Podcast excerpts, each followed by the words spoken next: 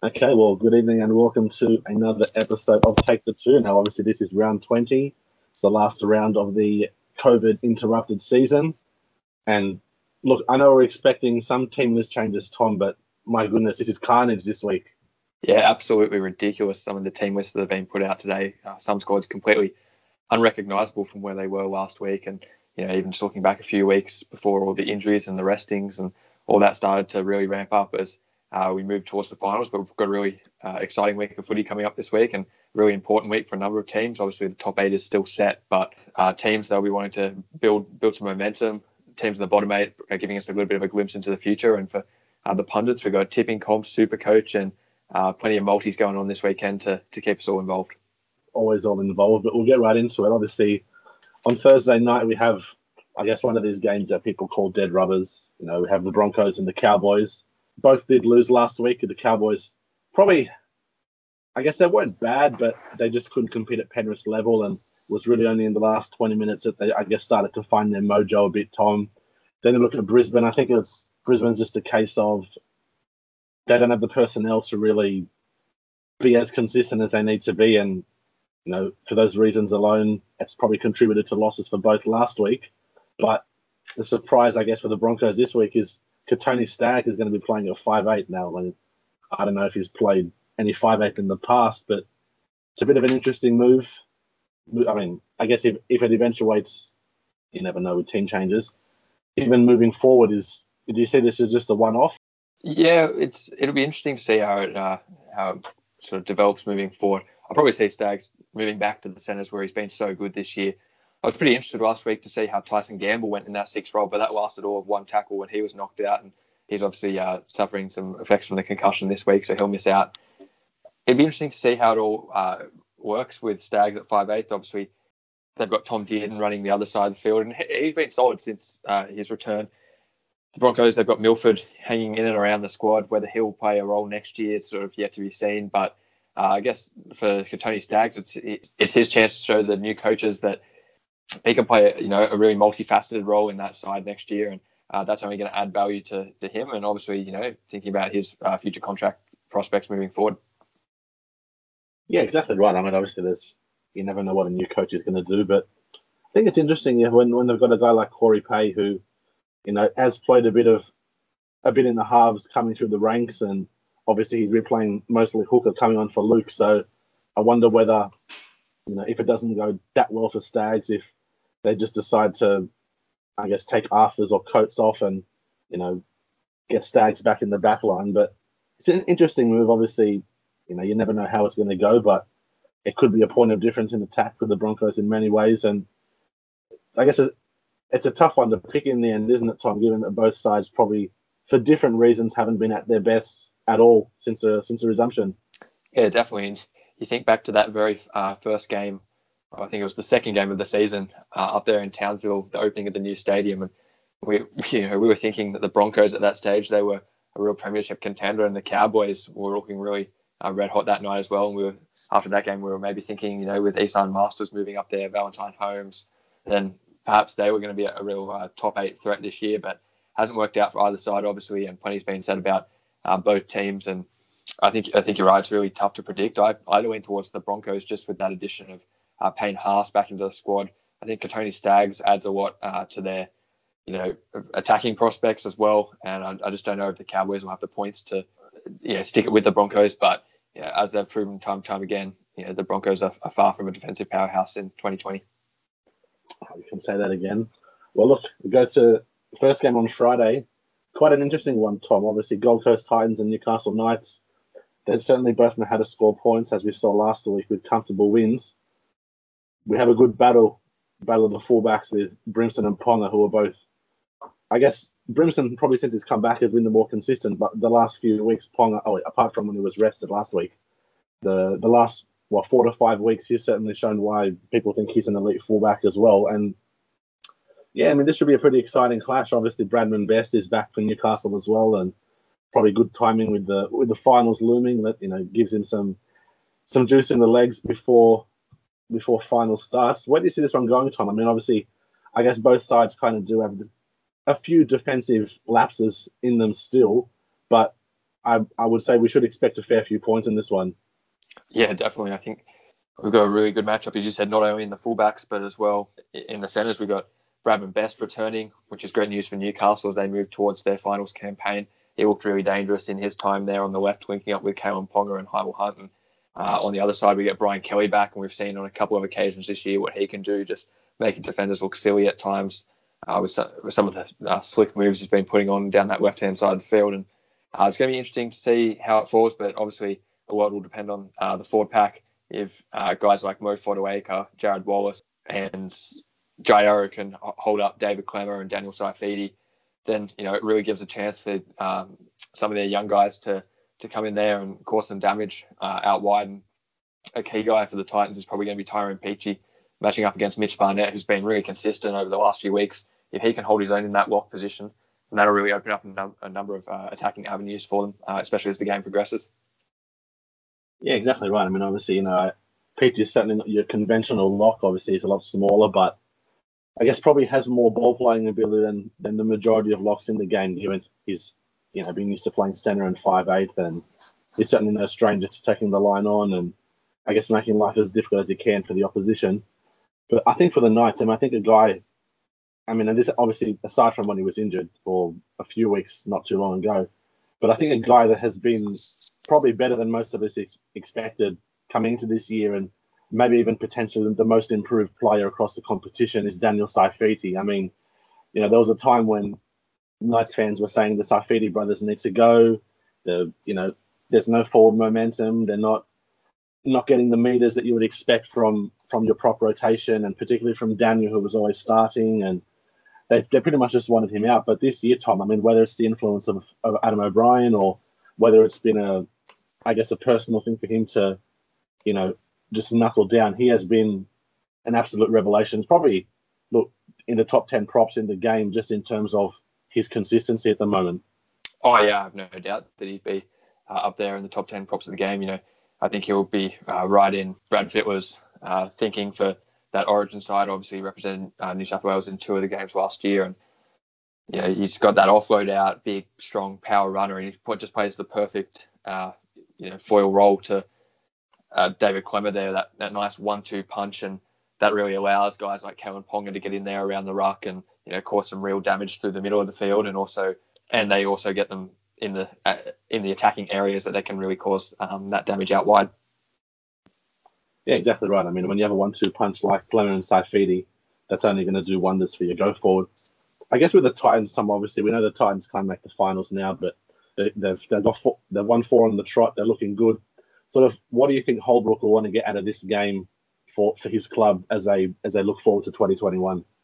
Yeah, I think it's probably similar to what we're going to see from a lot of the teams who are um, not going to be able to make the top eight this weekend. And I think that's just looking for little combinations for next season. I think that perhaps some of the team lists that we see from those bottom eight sides are, are going to closely resemble what we might uh, see from them in, in 2021. And you know, one sign is Corey Thompson being dropped for Treymain Spry. Spry had a pretty good game on that on the weekend last week against Manly, and you know, nabbed that intercept and almost ran the length. And if he can uh, really nail down that that wing spot, then that gives them just a, a, another great uh, player they can rely on for the next season, especially as those new arrivals start to uh, come through for the Titans. Yeah, the, the Titans have been interesting Titans to watch next year, and as, as we've certainly touched on in the past. Our second game on Friday, obviously, two old rivals going way back when to, you know, the inception of of rugby league in Australia in terms of a national competition or a, a competition. Obviously, we're talking about the Bunnies and the Roosters. This is uh, obviously the Roosters do welcome back Tedesco, Friend, Cordner, and Taukeiaho, which are four incredible players that you can just bring back into your side on a whim after giving them a week off just to rest from. As I guess as as much promise as the Bunnies have shown the last few weeks or the last six weeks even, particularly with no Latrell Mitchell as well, it's just it, it is really hard to see this going anyway. But the Roosters, I mean, obviously not comprehensively, but certainly just with the firepower that the Roosters have and the combinations that they've got, you'd probably have to be a brave man to say that the Bunnies will win this one. Yeah, definitely. And you know, I think last week just proved you know what an incredible outfit this Roosters side is and how hard they're going to beat come October. And I think that you know last week they had James Tedesco out, uh, you know, a number of key guys and the forwards not playing, and they were still able to just absolutely roll over the Sharks. You know, Brett Morris really stood up. I thought Joey Manu had a really dominant game. He's out this week for them, but you know, you get Josh Morris and Mitch Aubusson in the centres instead, and you know, uh, obviously it was great to see Mitch Aubusson break that record last week and uh, nab a double as well. I think that they're just building beautifully into this uh, finals period, and you know, it's what we've come to expect year after year from the Roosters. Yeah, I mean, I guess when you've got a juggernaut of the side, and you know, I mean, look, obviously, if they were to go on and win, they'd be the first team to go three in a row since the Eels of the 80s. I mean, and you know, it's very rare these days that in any sport really that you see a team win three titles in a row or premierships as we call them in rugby league, obviously. But yeah, look, it's an interesting interesting one for the bunnies. I mean, obviously their position is set in the eight. Tom, I guess. What do you think they need to do if they are to have any chance of beating this Rooster side on on on Friday night? Yeah, typically we see from you know real premiership leading contenders, their campaigns are typically built around defence. And for the Roosters side, it's probably not been built around defence in uh, 2020, but instead through that real potent um, attacking backline. And I think, you know, if Souths are going to have any chance this weekend and moving forward into the finals, I know I heard Paul Kent say uh, on Triple M over the weekend that he thinks that the team that beats the Roosters will be the team that wins the comp. And I tend to agree with him because that Roosters attack is going to take, you know, a hell of a defence to to stop. And if the Rabbitohs can do that this week, you know, that'll be a real uh, mental a mental victory for them moving forward into the finals, knowing that they can really shut down the Roosters and Penrith and uh, Melbourne moving forward. But you know, if they let it be a blowout, then there'll be real questions over uh, their their ability to to uh, make some inroads come come late October. Yeah, exactly right. I mean, obviously, it's probably as as much as they are criticised for you know no, no fans and fans and travel and us the Roosters and you know obviously we know all the stuff that is said about them. Pretty much any neutral fan, if you're introducing them to rugby league, you're going to get them to watch a Roosters game just to see how how fluid their attack is and just to see how everything is in sync and you know the forwards linking up either with each other or you know when you see Taukeiaho even at first or second receiver occasionally just you know shifting it left or right and automatically makes makes a gap or space for Keary or Tedesco to run into. I mean, they are quite literally probably the best side we've seen in the last ten years, give or take, just in terms of the all-round ability across the park. Oh, 100%. this weekend, I'll be really um, interested to see how Angus Crichton goes in that 13 jersey, whether he stays there or perhaps there's a bit of a late change. We know Boyd Cordner has had his issues with concussion over the last few weeks and Sonny Bill's really uh, you know, having a, a, quite a large impact off the bench. But if uh, if they can really nail down Crichton in that 13 role, he could be a real uh, you know live wire moving forward in the finals. And I think we'll probably see him play a very similar role to the Rabbitohs number 13 Cam Murray. You know that real uh, mobile uh, mobile forward who can really just get in there, get those quick play the balls, and really allow James Tedesco and Luke Keary to get to work and uh, you know exploit some gaps in the defense, the retreating defensive line. Yeah, it could definitely be an interesting one. I think I think an underrated key for Souths is Campbell Graham. I mean, I, I, think we've touched on him in the past, and you know, I guess now he's getting a few more raps given his form. I mean, in his last, he's got 11 tries for the season. Uh, what eight of which have come in the last five games, and that includes three doubles. So, you know, it's certainly certainly good signs when you've got a centre that is, you know, both playing and scoring prolifically, or in a prolific fashion, and I guess it doesn't get any tougher than Josh Morris, Tom, who, despite his age, is still an elite defender in this game. Yeah, absolutely. Know, I think we saw it uh, on the weekend. It might it might have actually been Brett Morris, but you, know, you, you think of them often as the package deal because they both bring such similar things in their defensive attitude and uh, their defensive work rate and acumen. And um, we, we saw one of the uh, Sharks players making a, a, pretty long break. It might have been Sione Katoa through the middle of the field, and uh, he ended up getting chased down. But Brett Morris makes a tackle on the on the left hand side of the field, and then yeah, next play Sharks shift it all the way uh, back out to the right, and who do you know uh, who's making the tackle?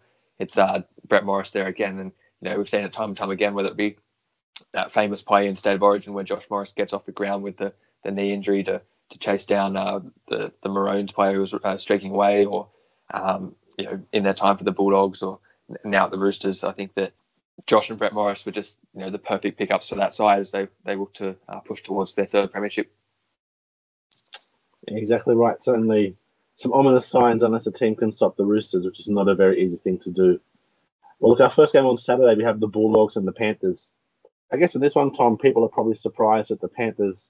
I mean, obviously, Kikau, Edwards, and Stephen Crichton are being rested for this game, but I guess it's a surprise to some that the likes of Luai and Cleary aren't being rested, given that the minor premiership is all is, is essentially locked up. There's no way in the world that they can lose that, and they're coming up against the Bulldogs side that, you know, we've touched on it before. It's, they just they can't they can't score. I guess their defense is is good when it needs to be, but it's not good often enough.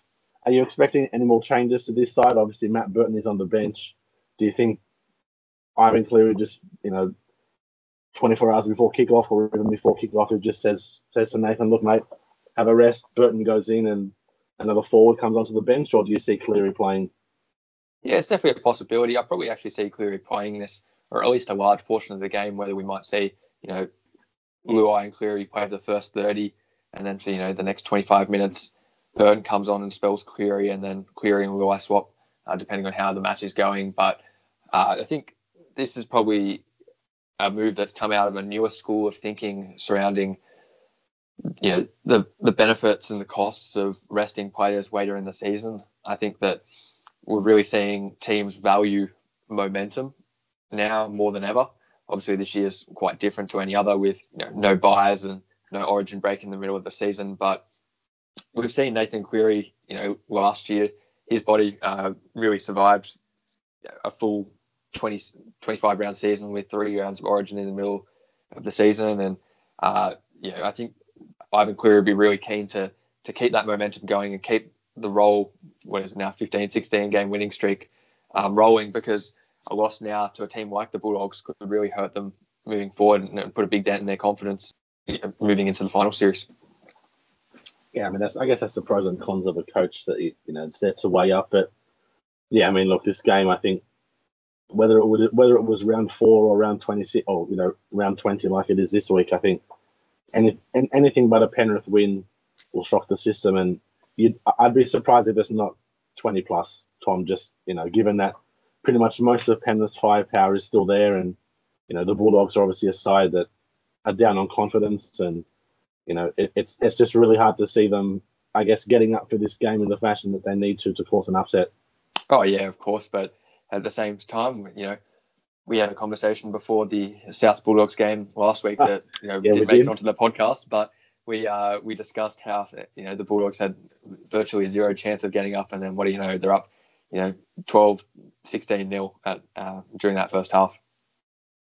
I know who would have thought that would happen, but it did, and I guess you know you never know in rugby league, that's for sure. And look, a game at five thirty, the second game on Super Saturday is going to be a strange one. I mean, obviously you look at the Sharks, they have no Shaun Johnson, who is their absolute, or was their focal point in attack, you know, something like 23, 24 try assists, leading the comp, certainly playing probably his best year in, you know, two years or so, give or take.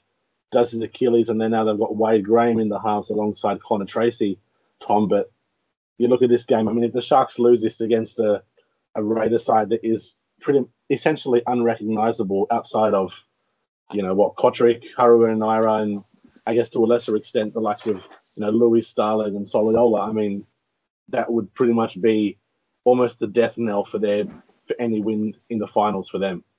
Oh yeah, absolutely. It's like all hope seemed lost for the Sharks, and then the Raiders roll out this squad, and it's almost like Ricky Stuart's just gifting them one last chance to you know get a win and build a little bit of momentum moving into next week.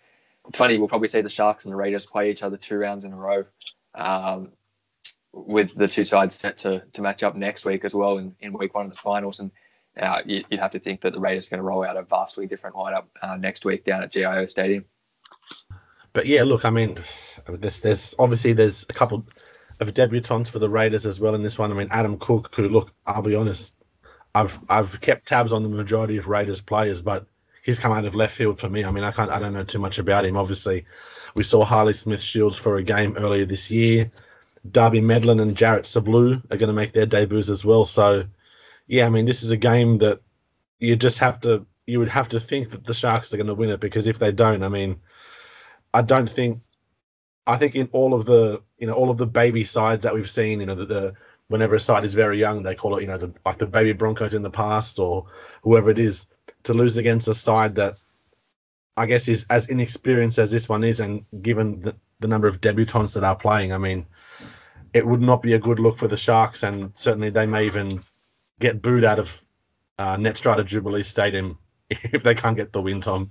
Yeah, maybe it's lucky they're not playing this one down at Shark Park, but I think while all the attention has been on Shaun Johnson uh, out, and you know rightfully so, he's played such a critical role in that side, and you know as soon as he went down, pretty much all their finals hopes, you know, according to most people, went down the drain. But uh, a huge in for this week is Wade Graham. He's going to be playing the sixth role. Probably won't play too differently uh, at five eight to how he plays on that left edge, but just you know his control, his experience will be so important for this relatively young Sharks side, and you know he can really mentor some of the guys like Briton Nikora, uh, Talakai, and Rudolph who haven't had a lot of finals experience in the past. Yeah, look, I mean, I guess it's a great addition when you can get a player like Wade Graham back, who is obviously so versatile, and you know we know what what we know what he can do in the back row with his kicking game. But I guess just to put it in some perspective, I mean, overall, the last game that he started at five eight was back in round four in 2015. So it's been what f- five and a half years essentially since he started the game there. So I guess whilst it is similar in a way for him because his game, you know, is his style won't differ too much. I mean, obviously it's it's a long time between drinks, as they say. Yeah, absolutely. And uh, you know, while the role is similar, obviously the two positions do have vastly different responsibilities. A lot of uh, you know the kicking game is now going to fall onto Connor Tracey, so it'd be interesting to see how he steps up and handles the pressure. And you know, if this season is now being treated as a bit of a write-off um, by most Sharks fans, then uh, it'd be really interesting to see how um, Connor Tracey handles this game as a bit of a you know a bit of a yeah a rehearsal for next season. As you know, a lot of Sharks fans are starting to uh, fall out of favour with Chad Townsend. You can say that again. I mean, obviously, we've already seen Sharks fans trying to, you know, palm Townsend off to the Dogs, who need a half desperately, but who knows what's going to happen there. But yeah, look, I mean, I guess this is a game that it's pretty much the Sharks need to win it, and if they don't, then you know who knows who knows what'll happen to them and and and come finals, but it won't be pretty. Well, look, our final game on Saturday, we have the West Tigers and the Eels. Now, obviously, I guess heading into this game, people were probably expecting that the Raiders in fifth place were going to name a full a full strength side or as close to full strength as possible to to put pressure on the Eels who are in fourth. Obviously, the Raiders for and against is slightly better at this stage. So had they won, they would have jumped above the Eels. Obviously, that's not the case. The Eels have gone full strength, however. I guess we know the Tigers can't make the finals, Tom, but sort of as for you as a Tigers fan, I guess what do you want to see in this game moving forward? And you know, I guess we, we like we've seen Joey Leilua is dropped. He's at the end. I mean, I, I, guess it's only been a season. I think he's got what two or three years at least with the club. Is this almost the end for Leilua in a way? I mean, obviously his defense has never been great, and that's why he's dropped. And we know Maguire places such a huge emphasis on defense. Can you see him getting back into the side in, in 2021? Yeah, I can. To be honest, I think that he's still got a lot of good footy left in him. Obviously, we've seen glimpses of that this year. Some of the plays he's put on, you know, maybe hasn't got the results, but it's been pretty spectacular to watch. And his combination with David Nofoaluma has been um, been pretty fun to keep a, keep tabs on as a Tigers supporter. But I guess this week what I'm, you know, really looking for is a, an inspired performance. We've got Benji Marshall captaining the squad, playing his last game for the club. You know, absolute club legend there.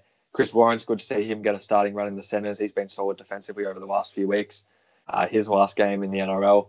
And then also uh, a little bit of an underrated one, but Elijah Taylor off the bench. You know, he's played nearly 100 games for the Tigers, I believe, and uh, he's been a great serviceman for the club over the last few years and what's been a real, you know, trying time. But um, he's been able to, you know, come in there and and buy into a number of different club cultures. And I think that, you know, his repeated selections week in, week out, whether it be in the starting squad or on the bench, is just an indication of um, what a reliable, uh, you know, team player he's been over the years. Oh, look, exactly right. You know, obviously we know that Taylor's had stints at the Warriors and Penrith as well, and I guess has has probably been that underrated forward at times has gone through and certainly you know just goes out and does his job whether it's five minutes or sixty minutes, and every team needs a guy like that. I mean, I guess I think this game is you know, obviously for the Eels, it's crucial that they get some momentum leading into the finals. Obviously, they beat they did beat the Broncos last week. I think I think you touched on it last week, Tom, with the Eels. We were probably we sort of expected that for the first 15, 20 minutes they'd sort of grind it out, and I guess just get a feel for the whatever the Broncos are going to bring to the table, and pretty much from then on, or at least for the next 30 to 40 minutes, that you know the attack seemed to flow pretty well. I thought personally that the the two guys that really kick started our attack were number one, Junior Paulo coming off the bench. I mean, we know what he can do. He's been a revelation this season, but probably Mitch Moses as well, who looks like he's getting more confidence in running the ball once again now that he's come out and said his calves feel good. Obviously, there was a period of what three, four weeks after his return that he said they weren't 100%. But as a fan, I guess even to outsiders, if the Eels are going to have any chance this year, we need to see Moses run the football. Oh, absolutely, especially without Dylan Brown there. Uh, yeah, I think I probably expected them to uh, take their attack down a notch once he left, and to an extent, I think we have seen that. But uh, it, you're right, Moses was back to uh, nearly his best last week. If he can just regain some of that confidence that we saw at the start of the year, I think that's when we really see him playing at his, you know, his flamboyant best. Uh, it's going to be a big game this week. I think that, as you said, Junior Paulo was tremendous last weekend alongside Campbell Gillard, and I think that, uh, you know, the Tigers are going to have a, a real tough task uh, keeping those two at bay, especially without Josh Aloiai, who's out injured uh, with a knee injury this week. And uh, I think with Aloiai there, I would have given the Tigers a big hope of you know maybe coming in and causing an upset, but without him, it's going to be um, pretty tough. But you know they'll be uh, fired up for Benji and uh, Chris Lawrence's last game, and should be an interesting one. I think that not not many clubs will be placing too much impetus in the uh, results of this week, but I think Parramatta will definitely be after a win to really you know keep that momentum going into week one of the finals, uh, and then more so into week two when they can get Dylan Brown back into that side. Well, fingers crossed Dylan Brown can come back in you know the first week. You never know. I mean, he's tracking along as he should, but I guess the question is if he comes back too early, you can get you know you can redo it and that season over. But that's up to the medical staff. But yeah, look, I think it'll be. I guess traditionally we haven't seen too many games in recent times where it's been a complete blowout. Obviously, aside from that opening game at Bankwest, that you know is one that Tigers fans don't want to forget. I'm sure, Tom. But I guess aside from that clash, traditionally these two have played out, you know, pretty hard fought, sort of hard fought physical contests, like we saw. Obviously, you know the the battle between, well, not battle, the I guess the contact between Blore and, and Brown, and sort of all the you know the hype that came out of that, and, and, and then just the just that little sort of niggle stuff that you that you expect to see in teams that are close rivals like these two. Oh, of course, and you know for that very reason, I think that we'll have a really exciting game. The Tigers will definitely be up for it, and um, you know, fingers crossed they can uh, put up a good fight. And you know, I should have known Yurik. You you couldn't go one West Tigers Eels match without mentioning that 51 to six victory. Not on purpose. I was, I guess, I was just obviously just trying to illustrate that aside from that one game, traditionally, that the games are pretty close. Well, look, our first game on Sunday We've got the Warriors and the Seagulls. Obviously, again, another game that's not going to have any bearings on the bearing on the finals, but certainly a game where both sides still have a lot to prove. I guess looking at last week, Tom, if you take Cherry Evans out of that Manly side, they're probably not going to. They probably wouldn't have scored any points at all. I mean, that was probably one of his best games of the season, and it's kind of telling. I mean, I know they've had lots of injuries, and Tommy Turbo obviously had that, um, you know, the the shoulder knock and all of that stuff, and I guess it maybe affected their flow or their game plan. But yeah, I mean, it, it's it's been a tough year for Manly, and without Cherry Evans, it would have been even tougher. Oh, absolutely. He's you know been the one shining light for them yet again this season. But I think you raised an interesting point there about the injuries, and you know while you know no team is going to you know thrive under conditions where they are constantly you know having players out uh, for whatever reason and you know, and especially losing their star in Tom Trbojevic. I think the Manly side are a really interesting contrast to the Roosters. Last week we saw the Roosters take out James Tedesco. They've had guys like Victor Radley out injured. They've had Boyd Cordner battle uh, concussion issues. But you know, yet again, once those guys are out, the impetus just falls on other guys, and we see those guys step up. And you know, we've seen that from Cherry Evans 100%. But you know, some of the other key guys that are in and around that squad really haven't, you know, brought it to the table this year. You know, looking at someone like Jake Trbojevic, absolute star of that side. You know, what a gun he's been for the last few years. But, you know, if you, if you have to describe his 2020 campaign in one word, it would be solid. when they really needed him to be exceptional this year. Yeah, look, I mean, it's it, that's that's that's a good point to make. Obviously, you know, when you do have your key players out or you rest them, you expect that those that come in to replace them are going to perform well, and it's been the story of Manly's season. Obviously, pardon me, a lot of uh, a lot of players haven't done that, and you know that's why we've seen so much chopping and changing. And you know, I guess questions over the course of the year is, oh, is that player was that player injured as such, or was he dropped? Of course, because you can never know sometimes. But look, I actually think outside of Cherry Evans, I think probably the guy that has really taken this game to another level, particularly with the suspensions that Addin Fonua-Blake has had and the niggles, and I wouldn't be surprised to see him start next season as well. Is Taniela Paseka? I mean, he scored that that you know typical forwards try on the weekend where you just sort of bust through the line and make it look all too easy. But I think that's probably a sign that he's ready to take on that that full time responsibility and up his minutes and up his game. And obviously they are going to need a another enforcer like that with Fonua-Blake le- confirmed to be leaving now. So I guess if Manly can sort of focus on these very very small positives and maybe rejig their side a bit, who knows what happened in 2021. Yeah, definitely. And be interesting to see what happens in that back line. Obviously, we've got Jason Saab coming in and Reuben Garrick going out. So whether that's a straight swap or we might see them, you know, uh, change up the sides or mix up the positions, yet to be seen. Exactly. Look, I guess on the Warriors briefly, Tom. Obviously, we know that everything that they've been through and to come so close is still a testament to, I guess, the the fight and the determination that they've had in the, within them to, you know, put everything aside and just play football. Obviously, RTS is out. We know that, you know, the poor guy hasn't seen his family in six months or whatever it is, and you know the way he's been able to play is is a testament to him as well. But look, they're probably I, I say they don't lose much. I guess that's not saying that RTS is by any means you know a big loss because he is, but when you can have a guy like Peta Hiku just slotting the, slotting at the back who has played plenty of fullback across the NRL and the Super League, Tom, that's always a good thing for a club. Oh, 100%. And, you know, along with a guy like Tohu Harris, I think Peta Hiku's been one of their best this year, uh, aside from RTS. And he really played a, a, pivotal role in a number of those games as they made that uh, final push, which obviously uh, was ended a couple of weeks ago. But I remember back to the game against the Tigers where he just absolutely dominated down that left edge, uh, attacking, and he, you know, his combinations that he's formed uh, with, with a number of wingers throughout this year. I think we spoke about it last week. Uh, that'll definitely serve him in good stead for this weekend's game, uh, playing at fullback. Yeah, should be a good one. Lots of points, but I think a Warriors win just to just to cap off their season, and obviously it'll be a good way to farewell Todd Payten as well, who we know is going to the Cowboys. And look, our the last game on the on the on the Sunday and of the regular season, Tom is the Dragons and the Storm.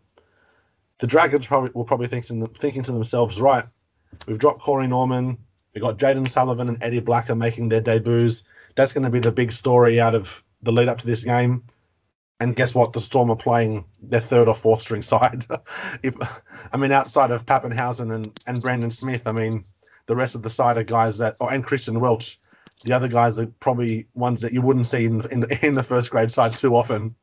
Yeah, it's a very unusual lineup for the Storm there, you know, virtually unrecognisable. And uh, what a great opportunity for a guy like Jayden Sullivan and, as you said, Eddie Blacker as well to to stand up and you know doesn't get much better than getting a win over Melbourne in your first game. You know, no matter who's lining up for the Storm side, and a uh, great opportunity as well for Melbourne this week to really give a couple of guys some some match experience and some you know get some game fitness up before the finals. With obviously with no reserve grade this year, there's a lot of guys who will be you know really struggling. You know, imagine if in the second week of the finals, you know, someone like Justin Olam goes down what's going to happen. You know, you've got Ricky Leutele and Paul Momirovski sitting there who have played only a handful of games, you know, scattered throughout this year. Uh, Momirovski coming back from a hand injury.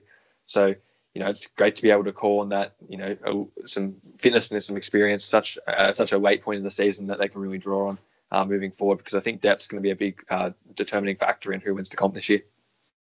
Oh, definitely. I mean, it always is. Everyone, you everyone always says you know, how important depth is, and look, obviously, you know, we know the Storm are playing you know, a largely unrecognizable side. But I guess with all that said, Tom, is we've seen pretty much all these players have come into the Storm side, and when they've come in, they've done their job.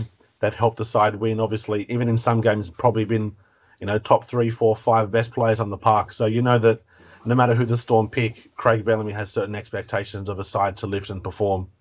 Yeah, hundred percent. And again, you know, speaking about looking forward to the future, we've got Brandon Smith at nine this weekend. With so much uncertainty around uh, Cameron's career, you know, this could be a, a, glimpse into Melbourne's future for next year if uh, they choose to play him or you know perhaps Harry Grant as well. Yeah, look, certainly plenty of good football to look out for. May or may not see some upsets, but certainly there's plenty plenty of exciting action to go on, and you know the game that game that will decide who gets the spoon. Obviously, you know the the final jostle for positions in the eight. So we should be in for a good week of football in round round twenty, Tom. Yeah, hundred percent. Really looking forward to it. Well, obviously, as always, we you know recap some of the news that has I guess happened over the course of each week, and once again, rugby league never disappoints.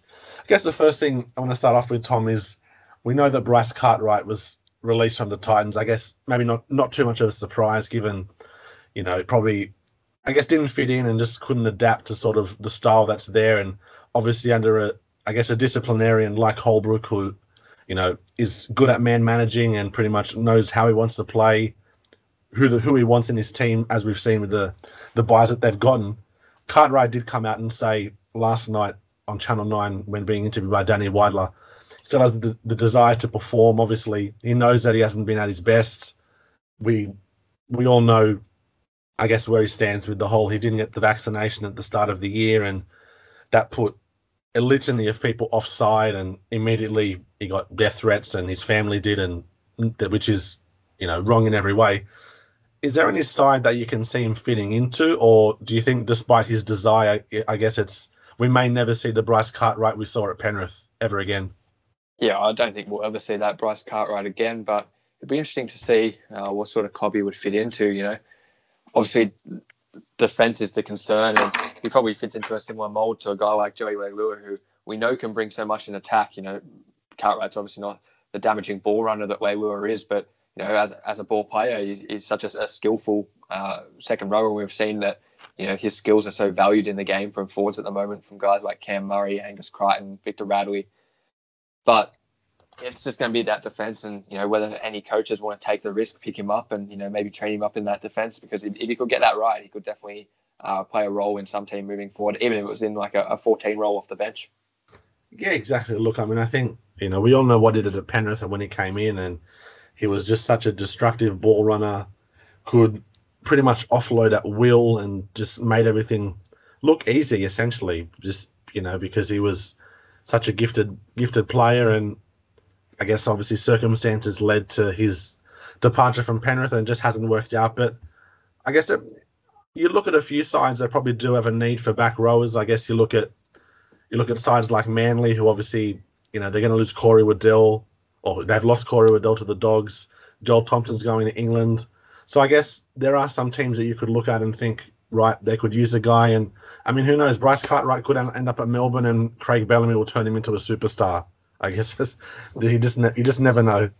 Yeah, obviously, a lot would have to happen uh, for um, you know for, for, that to occur. But we've seen some strange uh, occurrences in rugby league over the last decade or so. So you know, nothing would take me by surprise. Yeah, look, it's certainly hopefully Cartwright finds a spot, and I guess you know we go from there and see how he gets used by a team.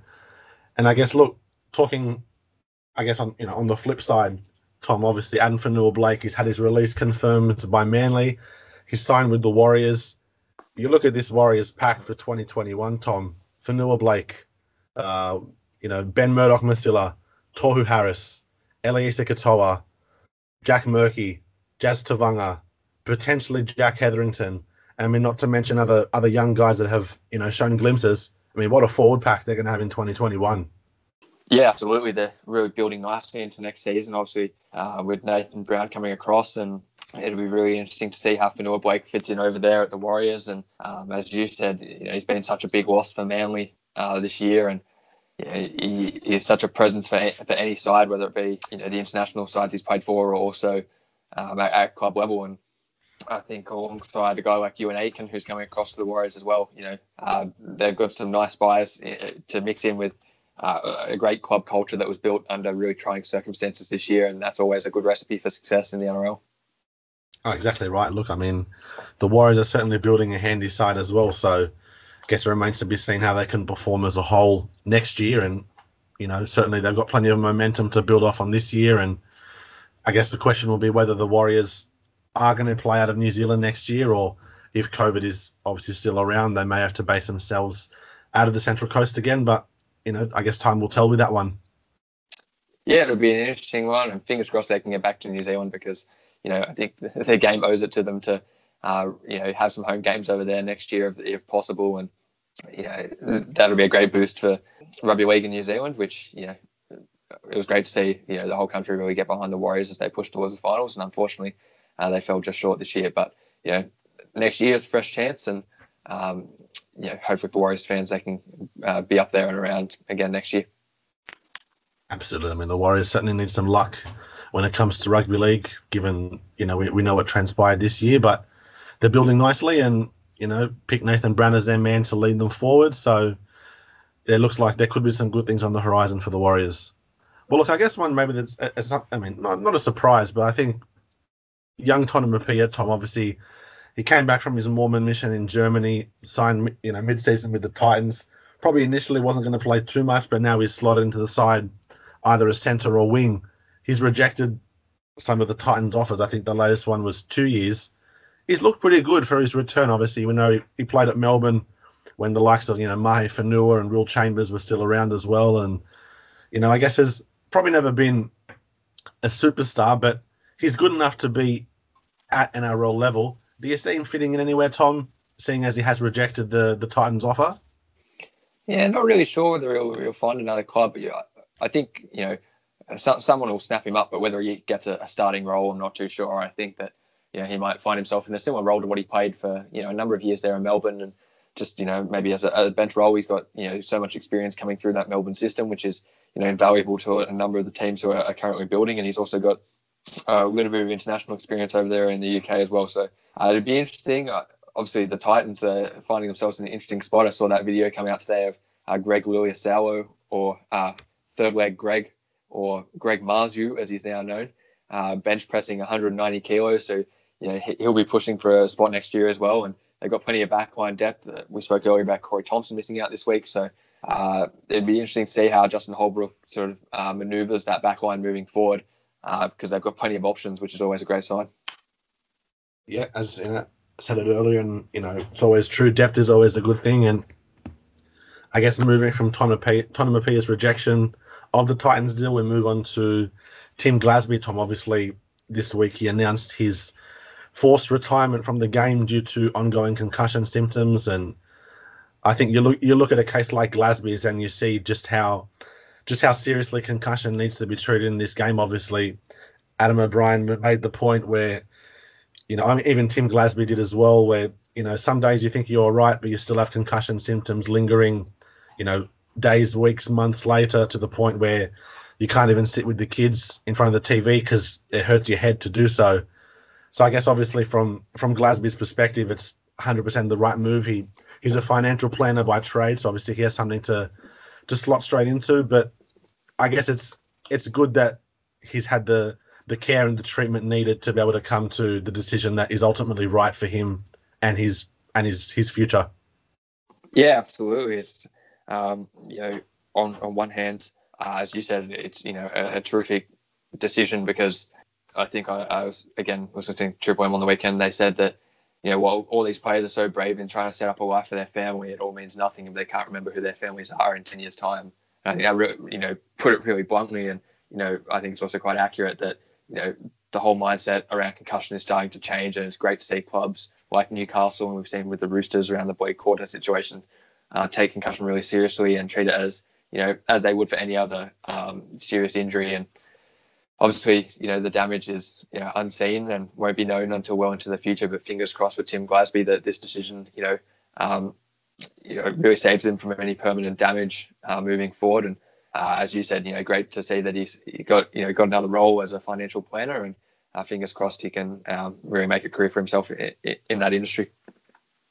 Yeah, exactly. Look, I mean, obviously Glasby, you know, won a premiership with the Storm in 2017, and I guess was a good was a good foil for the for the Knights at lock for a you know for a couple of years. But yeah, I mean, I guess when it gets to the point that it hurts to watch TV because you have headaches, you know, you know that's probably the time to give it away. And obviously that's what Glasby has done with his family and future in mind. And I think, I think in many ways, knowing what we know about concussion, Tom, that's probably a probably Glasby's decision may well be the start of a new trend, if that's the right word to use in terms of the decisions that players make, particularly those that are quite susceptible to concussion and prolonged concussion symptoms. Yeah, we've seen with a couple of players in the past. We've seen William Fulton at the Tigers and uh, Jarryd McManus. I'm sorry, James McManus up there in Newcastle.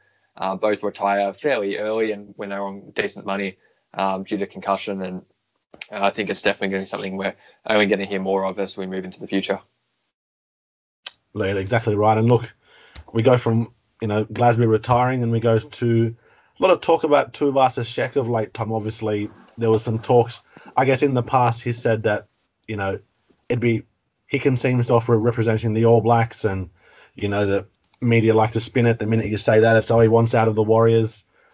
His manager obviously came out and said that he's happy to stay at the Warriors. We know that Tuivasa-Sheck himself is happy to stay at the Warriors, and I think the most interesting comment to come out of all of it is, I guess, just to show how committed Tuivasa-Sheck is to the Warriors. He said if for some reason they can't play New Zealand in 2021, he'll move he and his young family to Australia so that they don't need to spend you know six months apart again, you know, owing to a pandemic. So I think it tells you a lot about a lot about RTS and sort of where his mindset is at in terms of now you know we're building nicely here at the Warriors and I want to be a part of that. Yeah, absolutely. We just spoke about Addin Fonua-Blake and Euan Aitken coming across and the culture they're trying to build, and RTS is you know front and center in, in building that. And I think that if the Warriors are to see uh, some success in you know, the near to medium term future, I think that he has to be a part of it, and it would be you know a terrible blow not just to the Warriors organization, but also New Zealand Rugby League and uh, you know the NRL in general. If we were to lose you know such a talented guy who's been you know a real pin-up player of the league for a number of years now.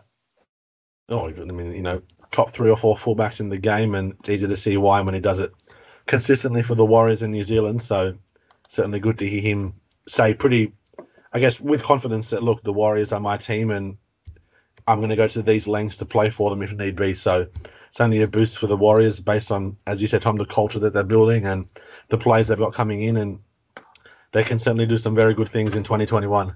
Yeah, agreed. Well, look, I guess well, there's there's been a bit of uh, NRL women's news coming up as well. Obviously, that is about to start during the final series, or uh, later on in the final series with the the same four teams as last year. Obviously, I guess people were probably hoping it was going to expand, and it may well have had that not been a you know the the, the current COVID pandemic.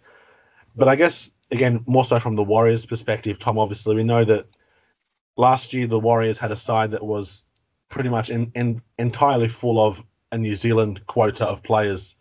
You fast forward to this year, they've only got six. Obviously, a lot of their key players, you know, because of COVID and family reasons or pregnancies, they're not playing. But I think it's great to see players like Ellia Green and. Evania Pelite, who, and similarly Charlotte Caslick for the Roosters as well.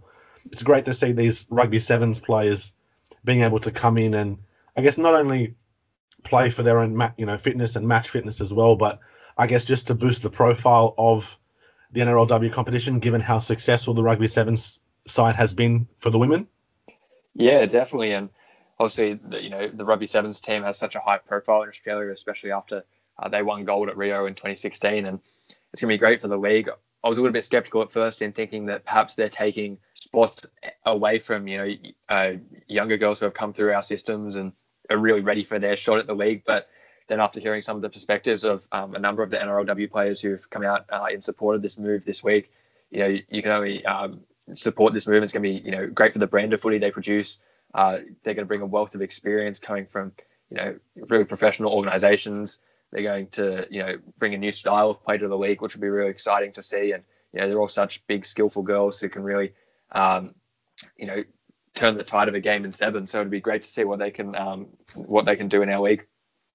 Yeah, look exactly right. It's obviously a, a format that suits them perfectly, given they do play seven. So that I mean, obviously it's nines and sevens are different, but you know they're used to the the I guess the freedom and the space that does exist with fewer players on the ground. And I mean, you only have to watch some of the some of the tries that Ellia Green has scored playing rugby sevens to, you know, to to expect that I guess it would. Sorry, let me say that again. It would be would be a shock to see him not score similar tries, even in the NRLW, just because of how how incredibly potent she is with the ball in hand.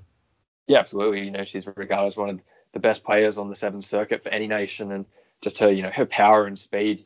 You know, we, we see what a you know dangerous combination that is in the NRL with a guy like Maika Sivo. So uh, it'd be great to see if she can produce something similar in the NRLW, and it's going to be um, yeah really exciting to watch moving forward yeah, should be a good competition when it starts. And look, to end things here, we're going to go back to the future. Uh, obviously, we know that Huawei isn't going to be the Raiders' major sponsor beyond this season.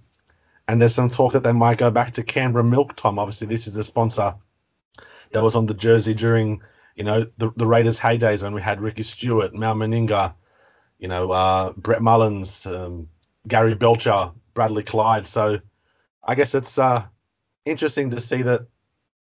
You know, obviously the jersey design will be different given the the technology and the different designs that exist. But I guess it'd be good to see such a local iconic sponsor linking up with the Raiders again should it happen. Yeah, definitely. Obviously, the Canberra Milk era was a little bit before my time, but uh, it'd be you know it'd be cool to see a bit, a bit of a retro throwback there. And I know um, social media sort of lit up earlier in the week because um, Canberra Milk social media team sort of had a bit of banter with the Raiders and uh, I think they're currently one of the secondary, uh, maybe one of the sleeve sponsors for the club. So uh, they've always been involved and in and around. So yeah, it wouldn't be surprising to see them step up and um, take over as the major sponsor next year. Yeah, it would certainly make for a very good heritage jersey, that's for sure. Yeah, definitely. Right, well, that'll wrap it up for another week of Take the Two. Obviously, finals finals are going to start next week, so plenty of there'll be plenty of action to dissect and talk about and preview. And you know, we'll catch you next week, Tom, and let's hope we have a good round of footy in round 20. Yeah, fingers crossed everyone's side can uh, finish the year off strong and we all get to see a couple of uh, new faces that we might be able to keep some tabs on next year.